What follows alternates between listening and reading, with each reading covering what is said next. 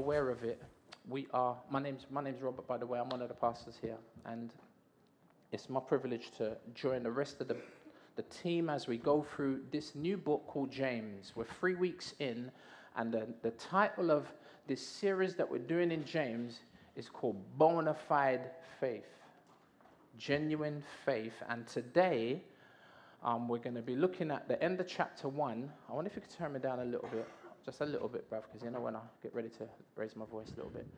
Um, today's message is called When Bona Fide Faith it's not tested. What am I doing? It's supposed to be obedient, right? So, wait a minute. Go, oh, I see. I got the wrong. Anyway, the, the message. There we go. So today's message. I opened the wrong keynote. Today's message in our series, Bona Fide Faith, is when bona fide faith is obedient. When bona fide faith is obedient, and you can see I've got a little strap line underneath, underneath there. When bona fide faith transforms our responses. How many of you want your responses to life and challenges transformed? I got, I got both hands up. You know what I mean? Um, so, James chapter 1, verse 19 through to 27. And trust me, you're really going to need to have your Bible open and looking at it because I definitely will lose you. You know what I'm saying? Because if, if I'm not careful, I'm going to lose myself. So, you know what I'm saying? Please have James chapter 1, verse 19 to 27 open up before you so that you can keep track with me, right? And I'm going to be reading from the ESV in a moment. Um, I'll put all the other associated verses up for you, I hope. Here's a question Given that we are sinners, how do we respond to trials? Given that we are sinners, how do we respond to trials? Now, it seems like we've asked this question every week for the past three weeks, um, as we've been looking at James chapter 1. The first week, the answer to the question was we tend to respond without joy. Remember? I'm not happy when I go through trials, although he says we're supposed to count, count them all joy, right? The second week, last week with Richard, the answer was I want to get out of my trial as soon as possible and not remain steadfast under it. This week, I suspect that the answer to the question is going to be similar but different. How do we respond to trials? The answer would be we tend to respond in anger and self centeredness. Well, at least I'm going to argue that this text will prove we respond to trials in this fashion with anger and self centeredness. I'll put it up there. Let's see if you agree by the time we get to the end, right? So, are you there with me in James chapter 1? Okay, reading from nine, verse 19 to the end. Know this. Sound familiar? Know this, my beloved brothers. Let every person be quick to hear, slow to speak, slow to anger. For the anger of man does not produce the righteousness of God. Therefore, put away all filthiness and rampant wickedness, and receive with meekness the implanted word which is able to save your souls. But be doers of the word and not hearers only, deceiving yourselves. For if anyone is a hearer of the word and not a doer, he or she is like a man who looks intently at his face in a mirror, for he looks at himself and goes away and at once forgets what he was like. But the one who looks into the perfect law, the law of liberty, and perseveres, being no hearer who forgets, but a doer who acts, he will be blessed in his doing. If anyone thinks he's religious and does not bridle his tongue, but deceives his heart, this person's religion is worthless. Religion that is pure and undefiled before God the Father is this to visit orphans and widows in their affliction and to keep oneself unstained from the world. Shall we pray? Father, our hearts are filthy like sewage. And we're grateful, Lord, that you have power and like a purification plant, Lord, You can cleanse us. You can change us. Father, would you show us that today, I pray, from your word in Jesus' name and for his sake. Amen. So we've seen that bona fide faith is tested. We've seen that bona fide faith is steadfast last week. Today we'll hopefully see that bona fide or genuine faith is obedient and it will transform our responses. It will work in such a way that will transform the way that we respond, and it will take longer in some than others. Me, I'm a hard headed brother, and very often a hard hearted brother. And I'm saying, but regardless of how long it will take, if God started the work, He will change you if you have bona fide faith. As we heard repeatedly, James is writing to Christian believers, or at least professing Christian believers, right? And if you think back to Acts chapter 2, like in terms of who he's writing to, because this is a, this is like two millennia old, right? This 2,000 years old. When James was writing, the group that he's writing to is possibly, do you remember when Peter preached the gospel in Acts chapter 2? How many people got saved? 3,000 got, sa- got saved that day, right? A little bit later, um, another set of thousand got saved. Free, those 3,000, it says in the text, they were from all over the world. And they were Jews. And, and they were converted, not all of them, but some of them were converted to the tune of 3,000. And at that time, mostly the people that are getting converted were Jews. Like now, mostly the people that are getting converted are who? Gentiles. But the Jews that he was writing to now have all gone back to where they were from. You know what I'm saying? And, and possibly this is, a, this is part of the group that he's writing this letter to. You know what I'm saying? So they're believers, they're, they're, they're Christians or at least professing Christians. And he refers to them as beloved brothers, right? And the words brethren so says beloved brothers and sisters. Amen. And again, he mentions something that they should know. And because, if you like, we are believers, right? It's something that we, is something that you and I also should know. Verse 19, he says, Know this, my beloved brothers, let some people be quick to hear. Is that what he says? He says, let all the ladies be quick to hear. Or really should say all the men, because um, because the man them that got problems with hearing it apparently. I don't know. Uh, well, hey, hey, I, I, I got to pick. I got to pick on me, innit? What can I do? My wife will bang me up later if I don't. Um, no, she wouldn't. No, she wouldn't. She ain't strong enough. so, Sorry, I couldn't resist that one. Boy, marriage, marriage. Helen said this marriage matters next week. So, no, no pillow talk tonight.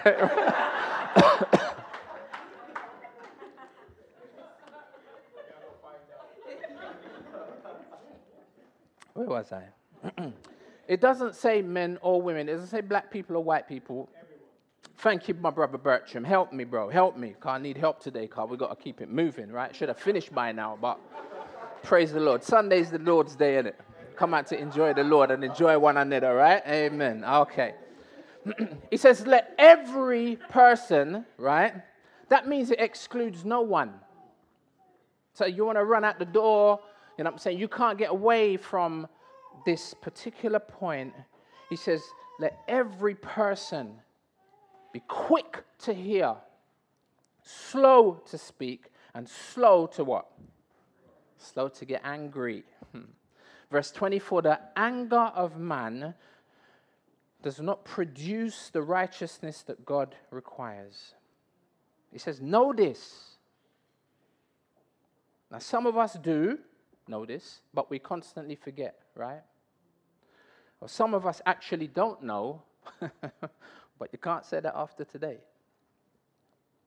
This used to be a favorite verse of mine for newly married couples. and I'm saying, going back to the theme of married matters.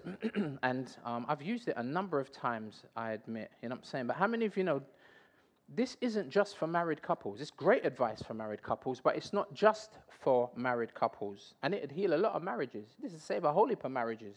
You know what I'm saying? But this is actually for everyone, isn't it? This is actually the best advice for anyone who's facing a trial, getting back to the context. This is actually the best advice for anyone who is facing a trial, and that's probably why we use it in marriage counseling because we know, hey, um, we had about five weddings this year.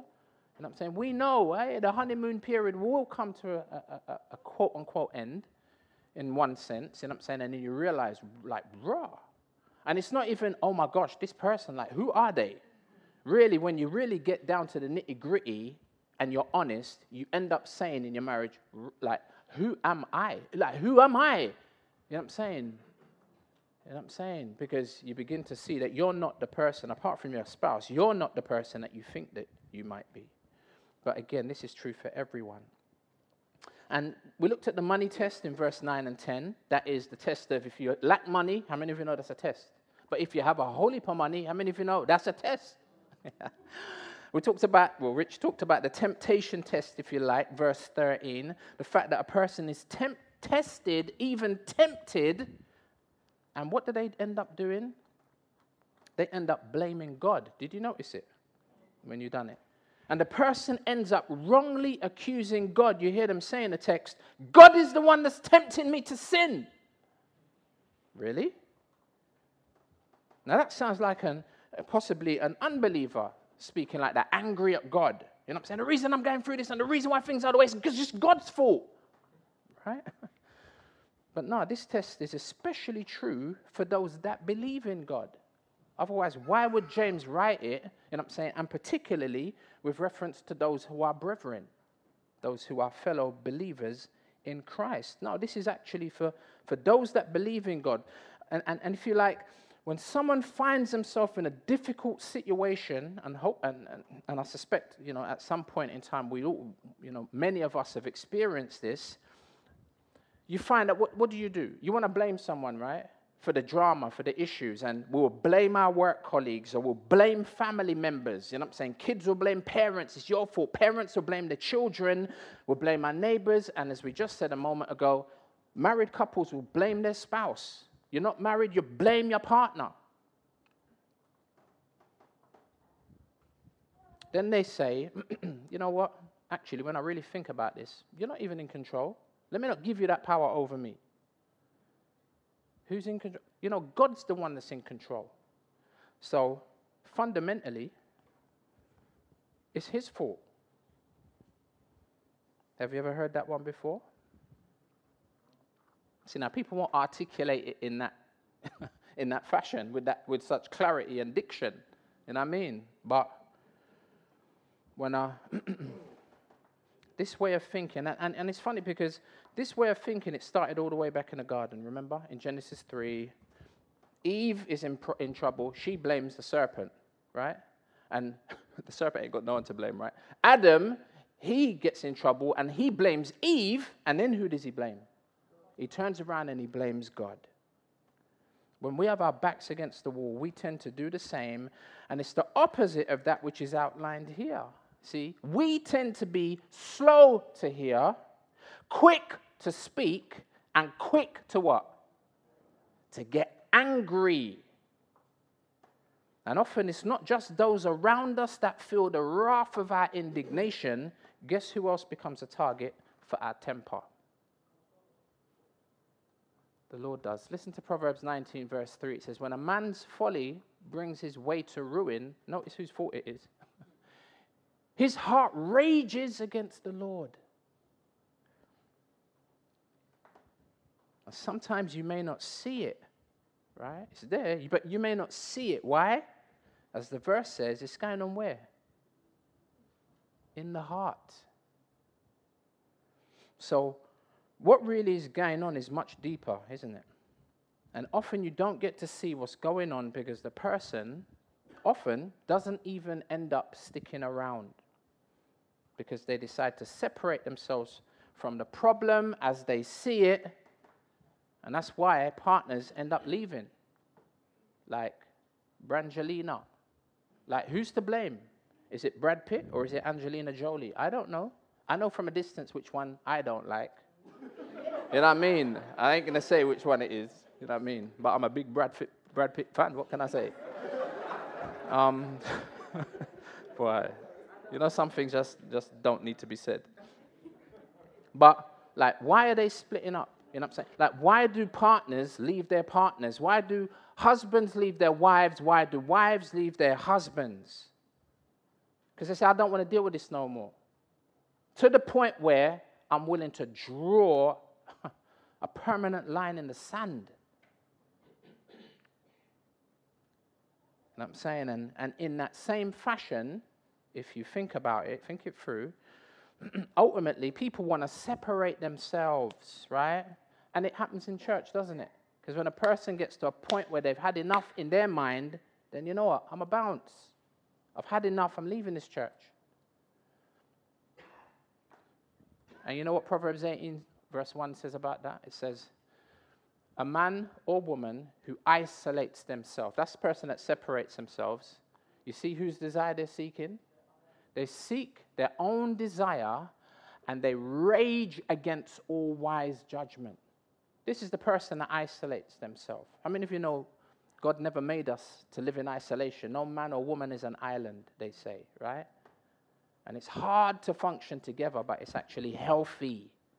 And you know what? It's funny because the very next verse, look, look at the very next verse of Proverbs 18. It says, A fool has no delight in understanding, but in expressing his, his own heart.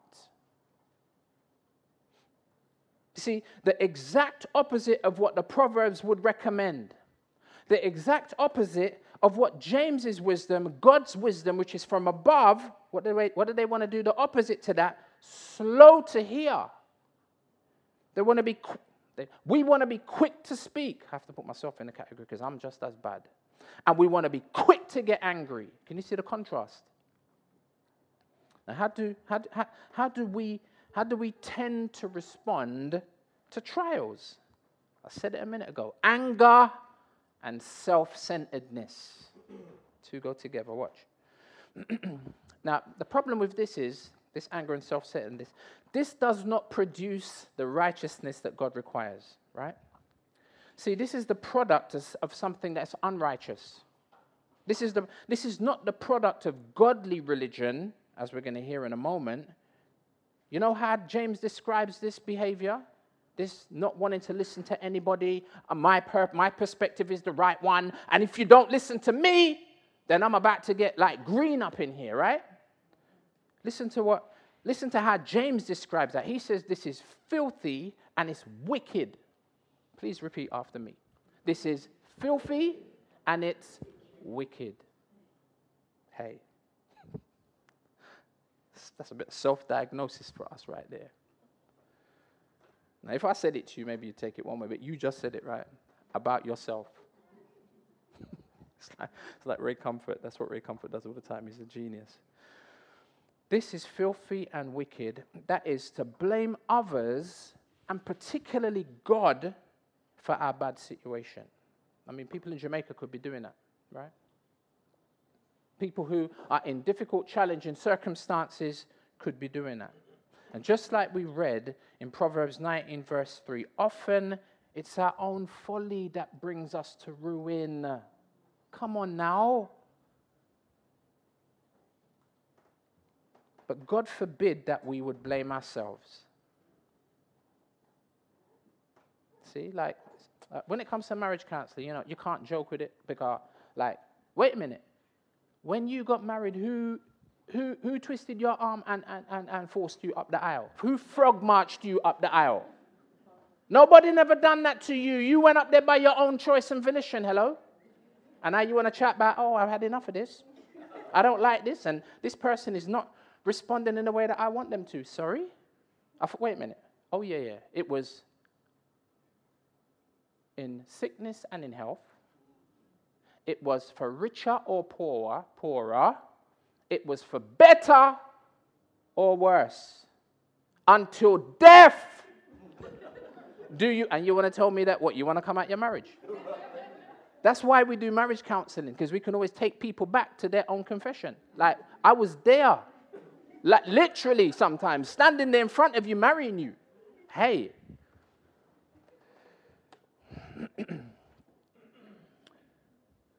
See, but God forbid that we would blame ourselves. It's always, it's always the other person's fault, and sometimes we want to even blame God.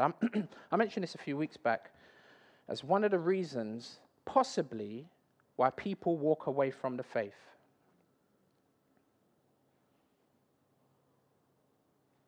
I mean, people walk away from, know I'm saying, friendships, people walk away from churches, people walk away from marriages. Does it, does it, is it strange that people would then also walk away from God? Walk away from the faith? Uh, this blew my I'm, I, I, like this, uh, and you know, it's like, Lord help me.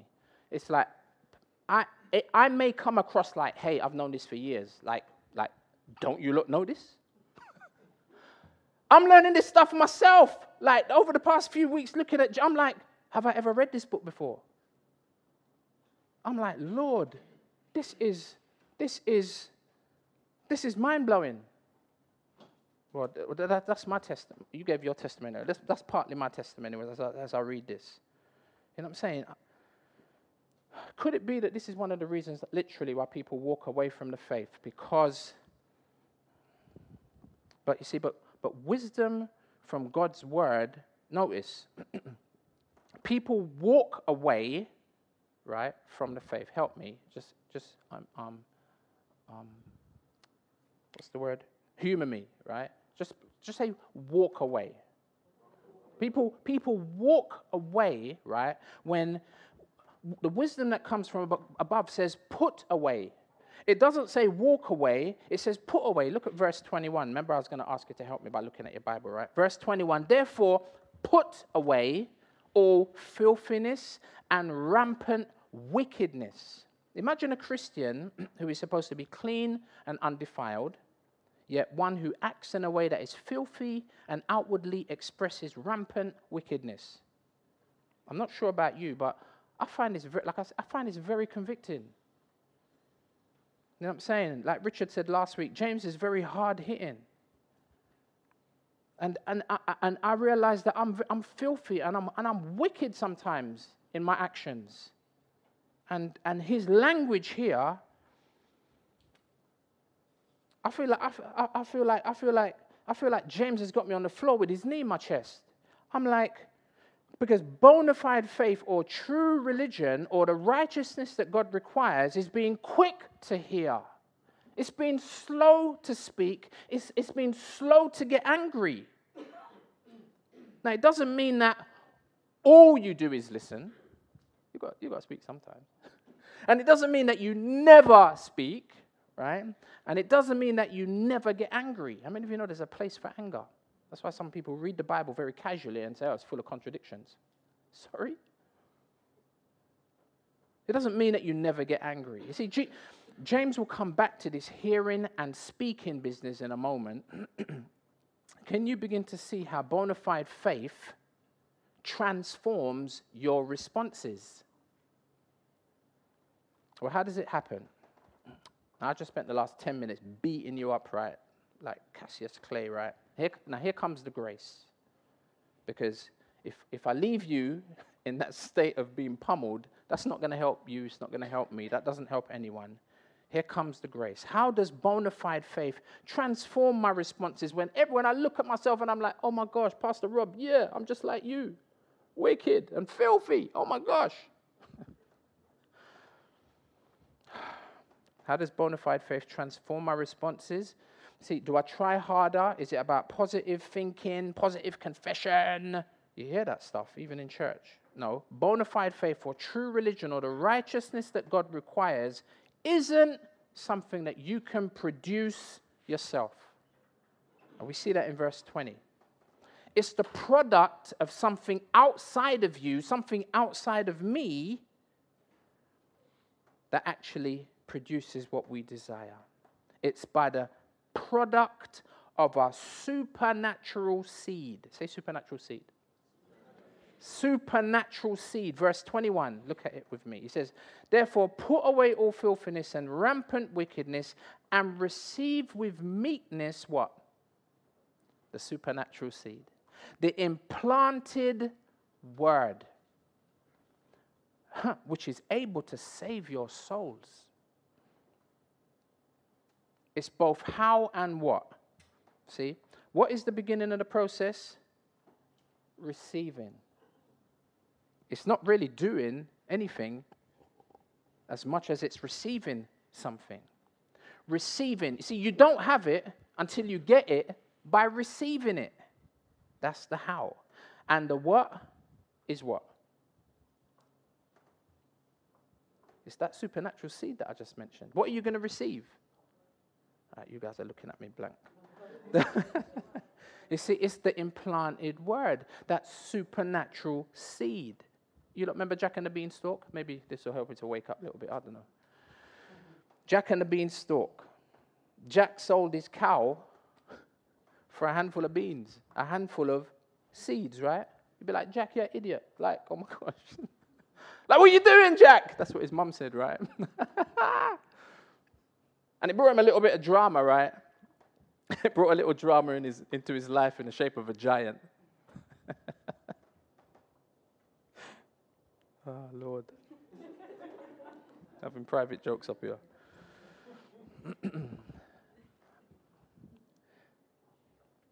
but how many of you know those seeds changed his life? Them seeds. And, no, and at the end of it, no one was saying, Oh, Jack, you're an idiot. What's wrong with you, Jack? Good. I'm saying, like, whoa, Rod, like Jack, whoa. Have you ever been in a situation where someone has kind of looked at you and said, You're such an idiot. What, reading the Bible?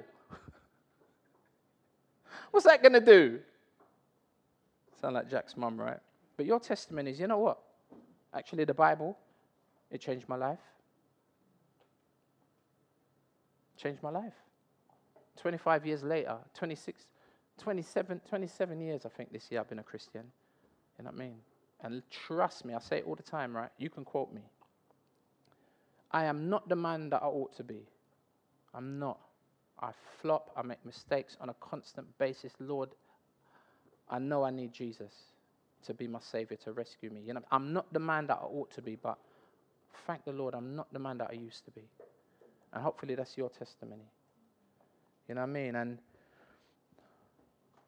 this implanted word, this supernatural seed has changed my life.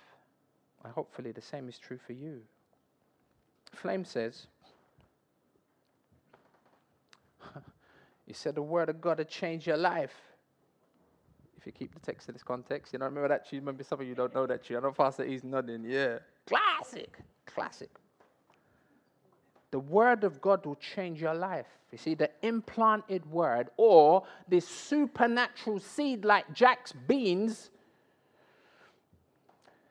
it will change your life. Now, why do I call it that? Because, because it produces the text says salvation of the soul. That sounds that that sounds like supernatural seed to me. Listen to the agricultural terms again. Pro- produce, produce, produce, if you like. Maybe that's a play on words. Verse 20. Rampant outgrowth of wickedness. Now, that is the, that's the same verse translated and amplified. Rampant outgrowth of wickedness and the implanted word. Can you hear the agriculturalness? And it was last week we heard um, James used similar terminology in a negative sense, if you remember, speaking about how sin, about sin and how it grows, right? It grows from what? It grows from a seed, he said last week. You know what I'm saying? James chapter 1, to quote the verse, verse 14, mm, verse 14. Ooh, is that right? No, I didn't put it up. Oh, what a shame. Or did I? Yes, I did. Yeah, I did. Don't know what I'm doing up here. Literally. Um, verse 14, James, it says, But each person is tempted when he's lured and enticed by his own desire. See, remember? It, mostly it's our own fault why we end up in a drama. Then desire when it is what? Co- conceived. Yo, it takes seeds to conceive. If you got, if you're married and you've got babies, you know what I'm talking about. If you're single, don't think about them things yet. Yeah. that's, that's not your portion right now. Yeah? you know what I'm saying? But when, then desire, when it is conceived, gives birth to sin. Someone said, you know, if you plant that seed, brace yourself.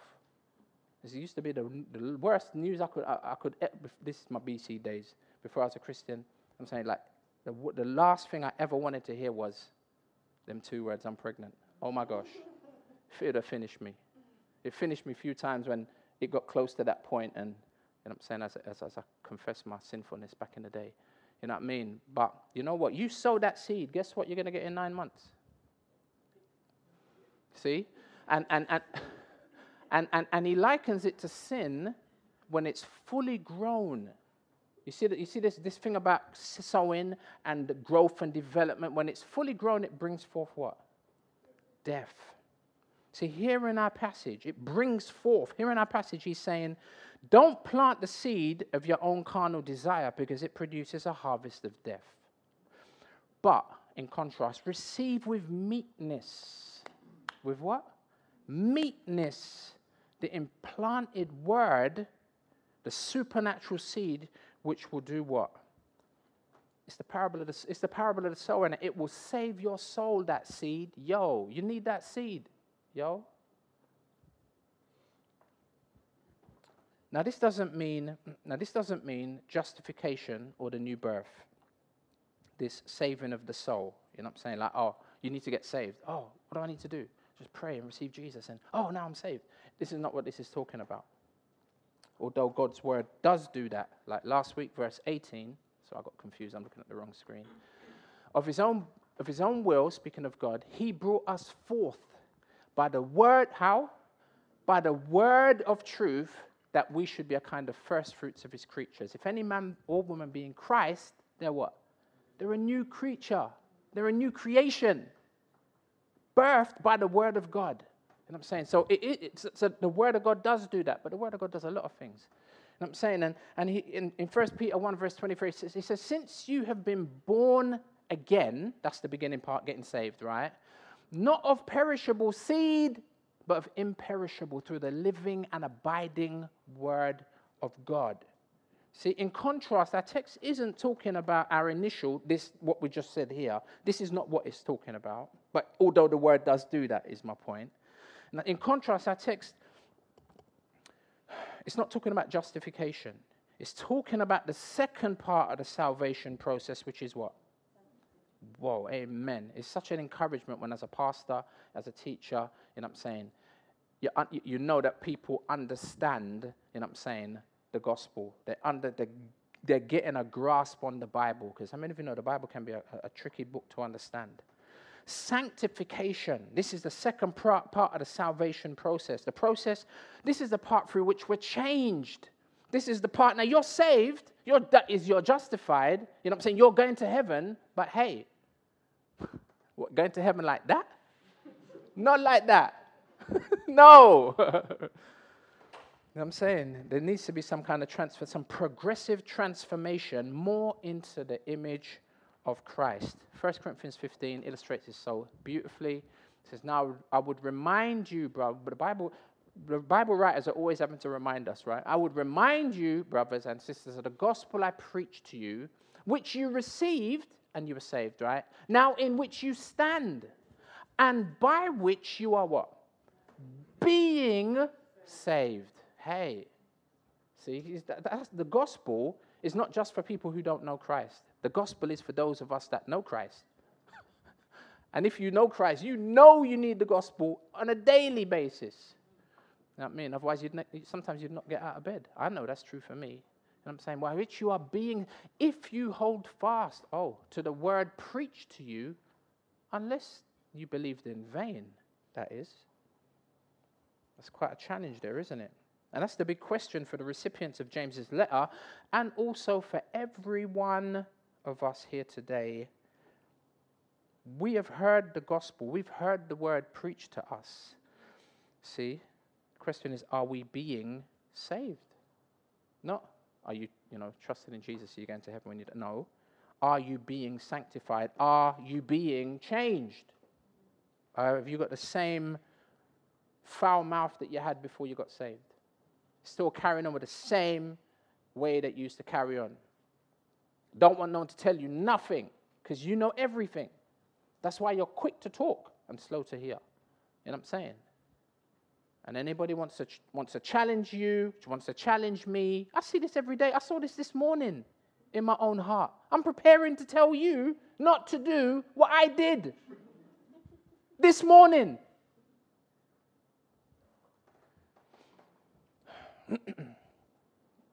See, are we being changed? Have we genuinely been born again?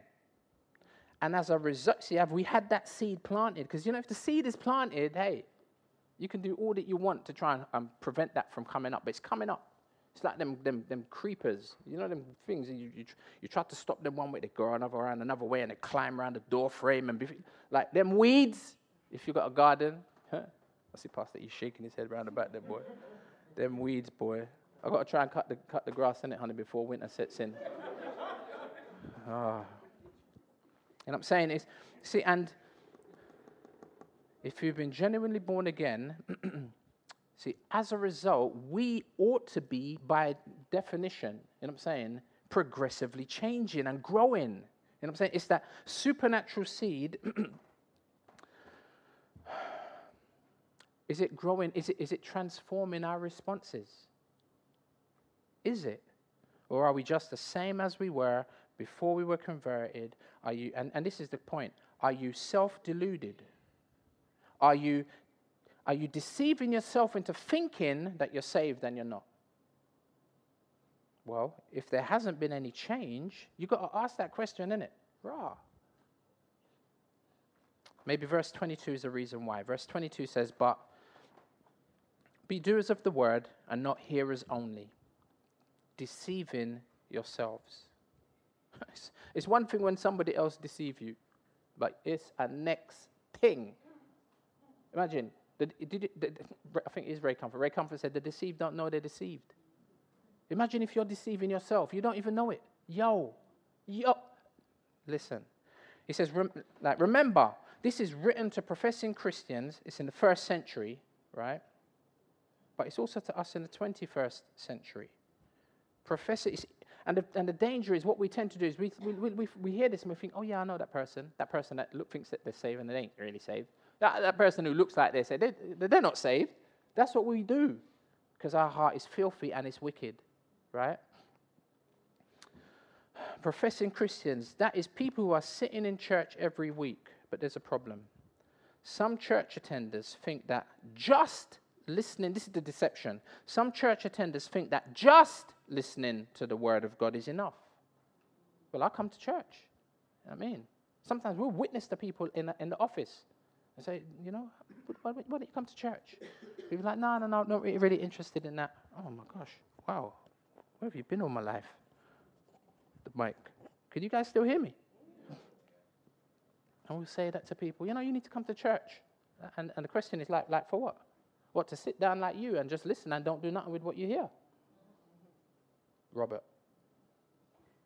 Because it's just as true for, for you on that side of the pew it's, it's just the same as it's just as true for me this side of the pew as it is for you that side of the pew. I, hope, I hope we make a habit of doing that, not pointing the finger.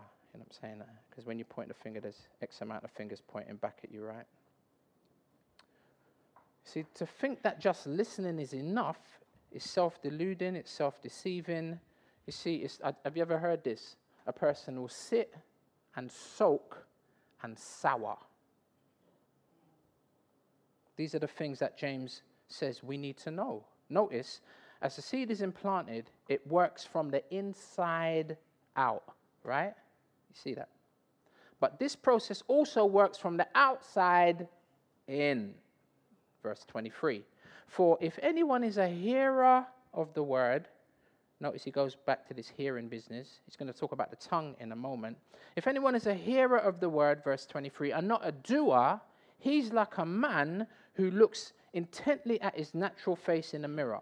I wonder if he should have used a woman as the example here. I don't know. You can debate that. We, maybe we'll talk about that Thursday night. He's like a person who looks intently at their face in a mirror. For he looks at himself and then goes away and at once forgets what he looks like. But wait a minute, it said, verse 23, they looked intently. And they forget what they look like. Verse 25, but in contrast, the one who looks into the perfect law, that is the law of liberty, and perseveres. Here's that word again. Remember, James is writing a letter. What I'm saying? So he probably sat down and wrote this in one sitting. Much of what he's going to say relates to stuff that he says before. We can't deal with the whole letter in one sitting in church, but we have to help. We have to understand as we're reading it that this is one letter. Hence, him referring back to what he said earlier shouldn't be surprising. He talks about perseverance. He says, Being no hearer who forgets, but a doer who acts, he will be blessed in his doing. Again, this came up last week with Richard. Do you want to be blessed? Well, it's not going to happen unless you persevere. You need to, and, and, and it's persevering in acting, you know what I'm saying, on what you're hearing. It's doing, you know what I'm saying, as a response to what we're hearing, right? Can you see, can you see this working from the outside now in? This ain't the seed in us working from the inside out. This is now working from the outside in. And the illustrate, you, you guys know that I'd like to do a little bit of photography. Um, some of you, like, yeah, yeah, uh, yeah, Pastor. We know that you like to do a little bit of photography. The only problem is we can't see none of the pictures, right? It's, yes, it's all right. See, the Lord's good. He provided a photographer last night. Hopefully, next week you'll see the pictures from the event. Who knows? The Lord answers prayer. I like to do a bit of photography, and I've, and, and I've only photographed a few weddings, right? But one of the things I've noticed is if someone's getting ready for their wedding, you know what I'm saying? Whether it's not just the, I mean, the, like women, like girls, you do a good job of always looking looking good. Hey, what can I say? You know what I mean? But it's but but the, the fellas, even when they don't, on their wedding day, it's a different issue. Man's looking sharp on his wedding day, trying to look hey. You know what I mean? It's like, and I'm there taking pictures in it, so I see this. And um, how many of you know? For the bride and the groom, looking in the mirror is essential and it's purposeful. It's not casual mirrors. Like I got, we got in our house, we got mirror in the in the bathroom. We got mirror in the like our whole, our whole wardrobe is is mirrors. And um, Lord, mirrors. And not only have we got mirrors in kind of some of the rooms in the house, when you come downstairs in my house, if you've been to my house, as you're going out the door, guess what? This is it's about I don't know Is that the radius? What's this? Across. Like a TV. It's, it's about 50, it's about 50 inch mirror on the wall. So literally, as you're bopping out the house, you can just you can just double you can you can do a you can just double take, just do a double, you can double check and you can triple check, right? As you're coming out. And um, and really the truth of the matter is, if you see an obvious problem when you look in the mirror, right, you respond to it. You don't leave it, but you attend to it and you do so immediately. True? I probably didn't have to say all of that because he pr- pretty much said it, and I'm saying, in his illustration. And the thing is, with Bible teaching, you try to use different illustrations to make your point. But if, if, the, if, the, if, the, if, the, if, the, if the, the writer is, is giving you an illustration, and I'm saying you write it, you know what I mean? it's a good example by James because it's so ridiculous. The person, imagine a person is absent minded, you know what I'm saying? How are you going to forget? You're looking at yourself. You deal with it right away, don't you? It stands to reason, surely. I may as well not own a mirror. If I'm not going to respond to what I see as needing attention, see the point? What happens when you see your flaws in the mirror of God's word? God's word shows us a clear depiction of what we are really like. I think that's why sometimes like we struggle to read the Bible. Because we know every time we crack it, oh my gosh, it's like looking in the mirror.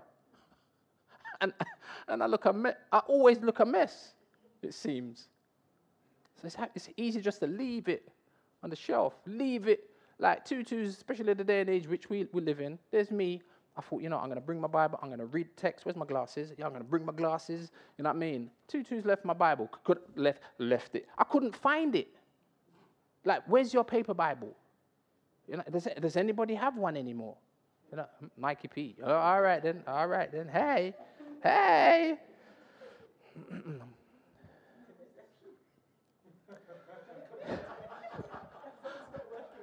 Our phone's not working. what, did you draw for one from out of the, the, the Bible bookshop? The, the, the, the, church bookshop? It's all right.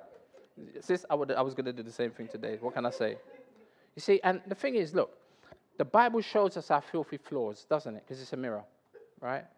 And um, you know, have you ever heard they used to say, dirty Bible, clean Christian? Clean Bible, dirty Christian. You ever heard that? You ever heard that? Because if you've got your Bible and you're reading it a lot, you're marking it up and because you're always in it. Two twos, like Nehemiah. Turn to Nehemiah. Man's like, bro, where's Nehemiah? In the context, you know. Like, and they get to Nehemiah and they, they can't, the, the page won't even separate. They never, never opened that part of the Bible before. The pages are stuck together. And the gold, the gold is still sealing them pages. the new generation don't understand that kind of talk because all they got is, is apps. You know what I mean? But some of you know what I'm talking about. And it's beautiful because, you know, the word actually, the word does so much. Know I'm saying? It's like a seed, as I said earlier, it's so much more. Um, the word washes. Did you know that? The Ephesians talks about the washing of the water of the word. First John 1 9 says, If we confess our sins, then God does what? He's faithful and just to forgive us of our sins and to what? Cleanse us from all unrighteousness and wickedness and filthiness. Hey, this should be an encouragement. And I'm saying this afternoon or this evening, even. What's the time? Oh my gosh. It's like smelling your armpit, isn't it? Okay? I'm going, Phew. and not having a shower straight away. It's madness. So the question is do you stink this afternoon? Praise the Lord. You know what to do, isn't it? Amen. Don't leave today without having a shower. But the serious question is will you do it? Or are you just a hearer and not someone who's willing to do what the word says? And you know, in this we see the sovereignty of God and the responsibility of man. God works in us. This is the implanted word working out, right? God works.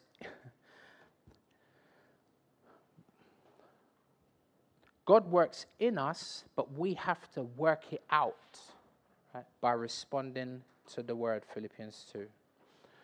One is actually the natural outworking of the other. If God is working in you, you will work it out by God's grace. Now, there's, I've got to finish in it. There's often misunderstanding. It's your fault, you know, bro.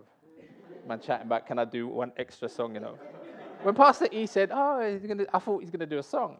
Pastor E said, Chuck, let's do two songs. Man said, Boy, that shows you must feel at home.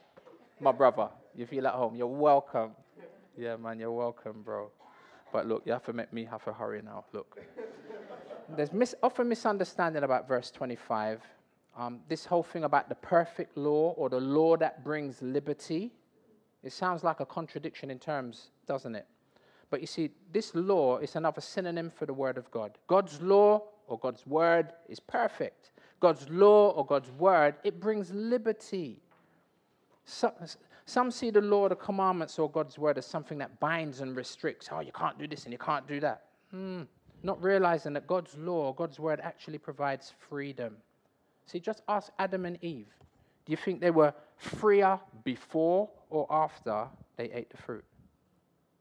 The problems arise when we want to sit in judgment of God's law, God's word, instead of sitting under it. James will tackle this more extensively in chapter 4, but just to make my point, John 8 says So Jesus said to the Jews who had believed in him, if you abide in my word, steadfastness, you are truly my disciples, and you will know the truth. And guess what? The truth, it won't bind you. The truth eventually will set. It's a process, but the truth eventually, if you stick with it, will set you free.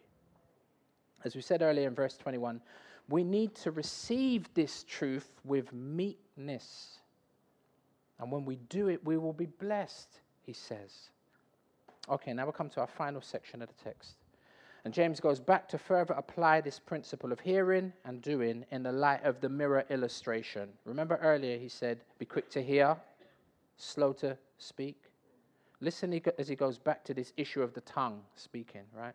And what true righteousness or true religion looks like, and the indicators of hypocrisy, which isn't a genuine reflection of faith that is bona fide. Verse 26.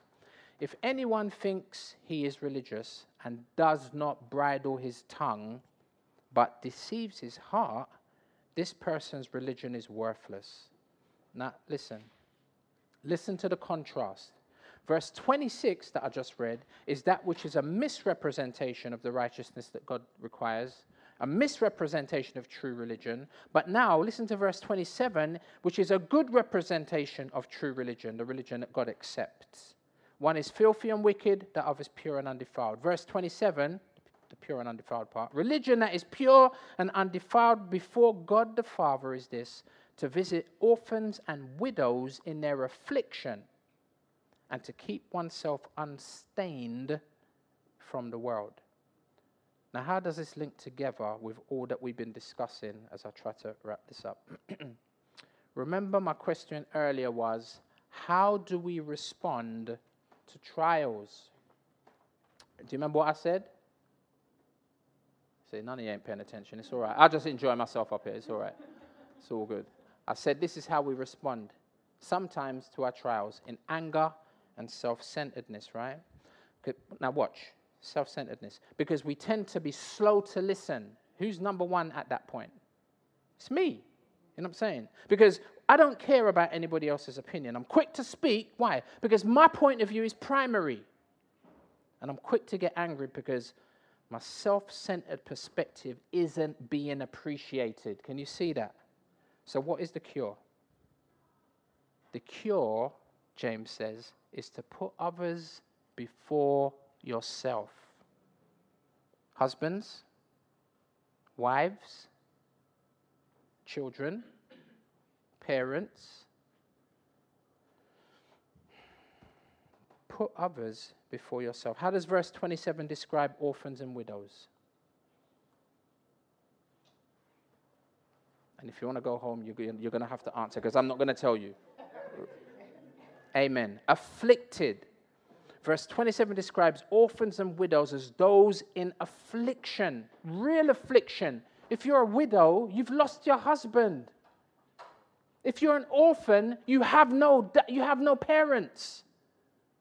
Now, that's, you know what? That's peak in, in, in, in 2016. Can you imagine what that must have been like then? There ain't no social security, if that's what, is that what they still call it. There's no dole, there's, there's no help, there's no health care system. These people are in real trouble, they're in real affliction.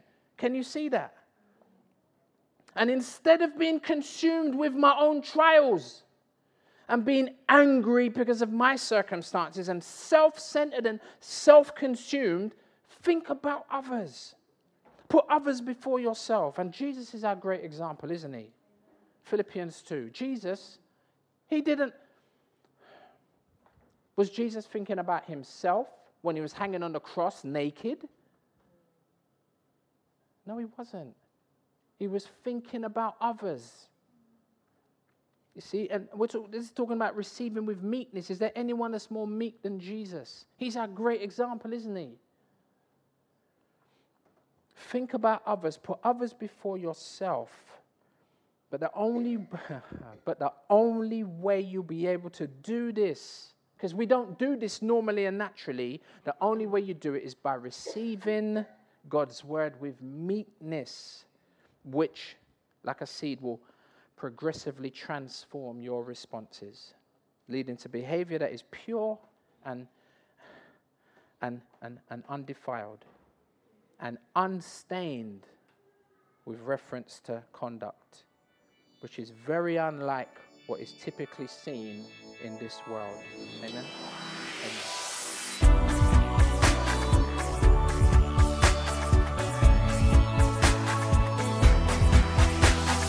Join us next time for more of God's truth to transform your reality.